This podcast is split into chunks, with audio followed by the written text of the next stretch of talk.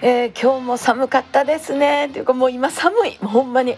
朝もう外へ出たら顔が痛いもんな。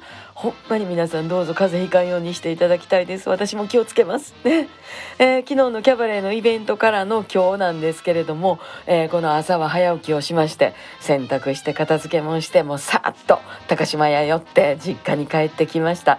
ちょっと私はこうしばらく目まぐるしいんですけれどもまああの神戸大阪と今度ギャンゲットジャポネーゼでライブがありましてまあ言うても去年の秋ぐらいからずっと大阪にいますんでね。でさんちゃんも実家にどんどん馴染んできましてほんまに賢してくれてます。良い子にしてくれてます。ほんまにありがたいですね。4月6日までドラゴンへの道ですよ。本当に。もう少し頑張りたいと思います。また明日。また明日。Ain't been hugged and ain't been kissed. Now I see just what I missed. Oh.